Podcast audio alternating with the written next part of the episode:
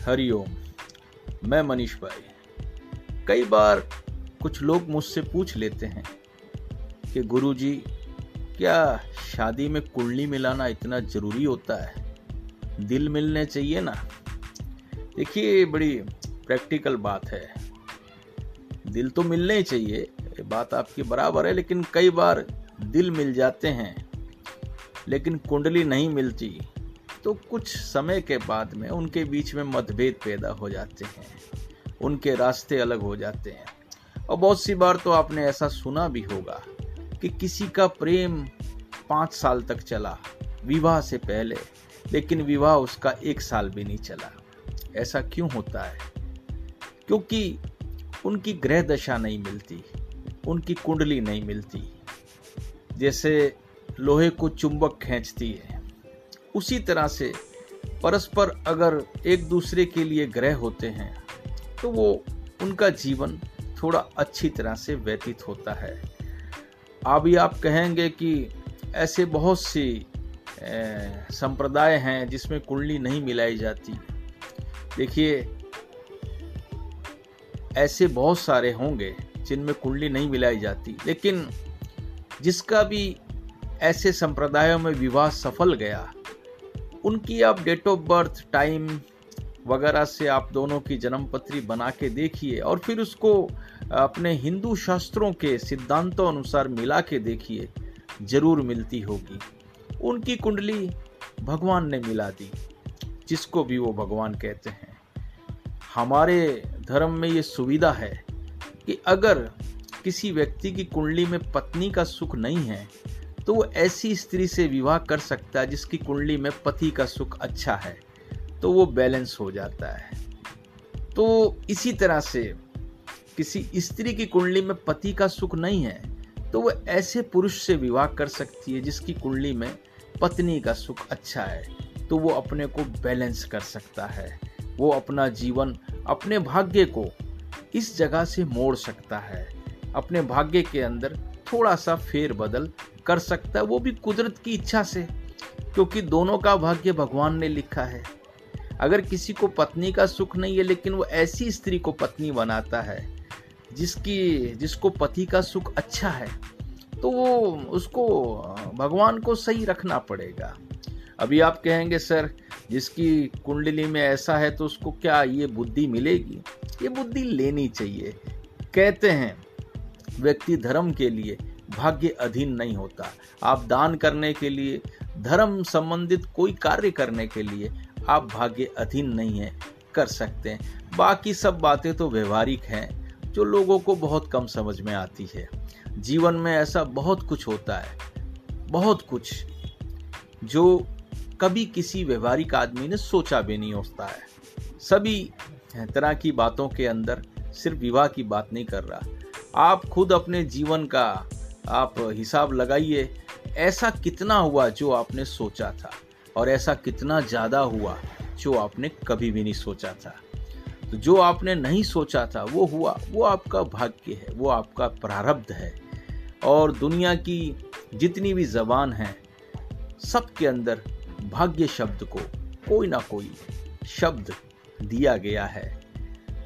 भाग्य अंग्रेज़ी में लक कहा जाता है, उर्दू में तकदीर कहा जाता है, इसी तरह सभी भाषाओं के अंदर इसको एक स्थान ज़रूर दिया गया है, क्योंकि दुनिया ने महसूस किया हो, महसूस किया है।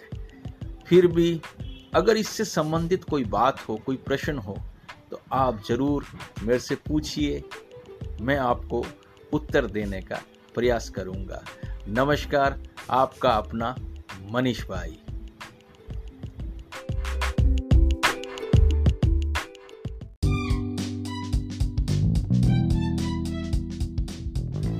देखिए, लोग कहते हैं खाना बनाना संसार की सबसे बड़ी कला है। सही कहते हैं।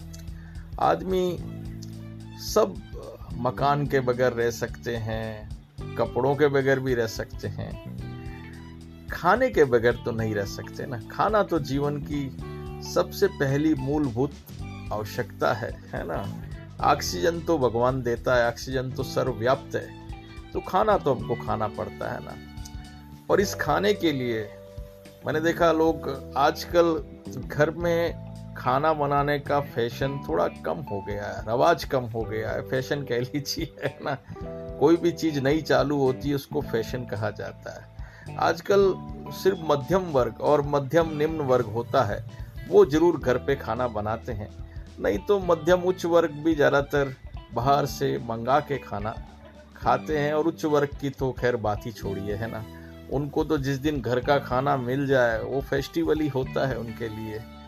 तो ज़्यादातर जो लोग बाहर का खाना खाते हैं, वो प्रिजर्वेटिव वाला खाना खाते हैं, बना हुआ खाना। और किसी होटल से अगर वो ताज़ा मंगाते हैं तो तो भी वो होटल का खाना हुआ ना, वो घर का तो नहीं हुआ। देखिए, जो मध्यम वर्ग है या मध्यम उच्च वर्ग है, उसके लिए तो बाहर का खाना खाना मतलब पैसे खाना। कहते हैं बाहर इंसान खाना नहीं खाता, पैसे खाता है। और जो उच्च वर्ग है, उनको कोई ज़्यादा फ़र्क नहीं पड़ता, लेकिन उनको ज़्यादातर मामलों में कोई ताज़ा खाना नहीं बनता, क्योंकि जो वो जंक फ़ूड वगैरह खाते हैं, जिस तरह का उनका खाना है, वो कब बनता है, कब मार्केट में आता है, कब डिस्ट्रीब्यूट होता है, कब घर पहुँचता है, इसमें दो तीन दिन का समय तो लगता ही होगा। यानी एक तरह का इतना पैसे वाले होने के बाद भी वो ताज़ा खाना नहीं खा पाते।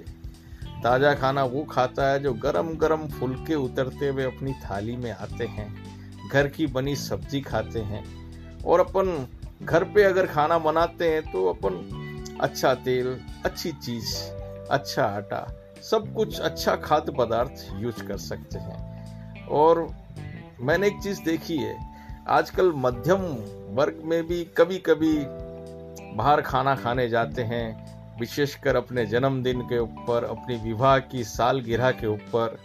और इस तरह की बात कही जाती है घर पे कि कभी तो आराम मिलना चाहिए ना।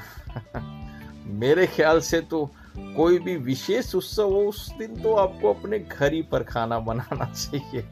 वैसे आप भले कभी कभार बाहर खाएँ, घर के खाने की बात अलग होती है। देखिए, पहले जो एक आम व्यक्ति की जो आयु थी ना, वो काफ़ी लंबी हुआ करती थी, है ना?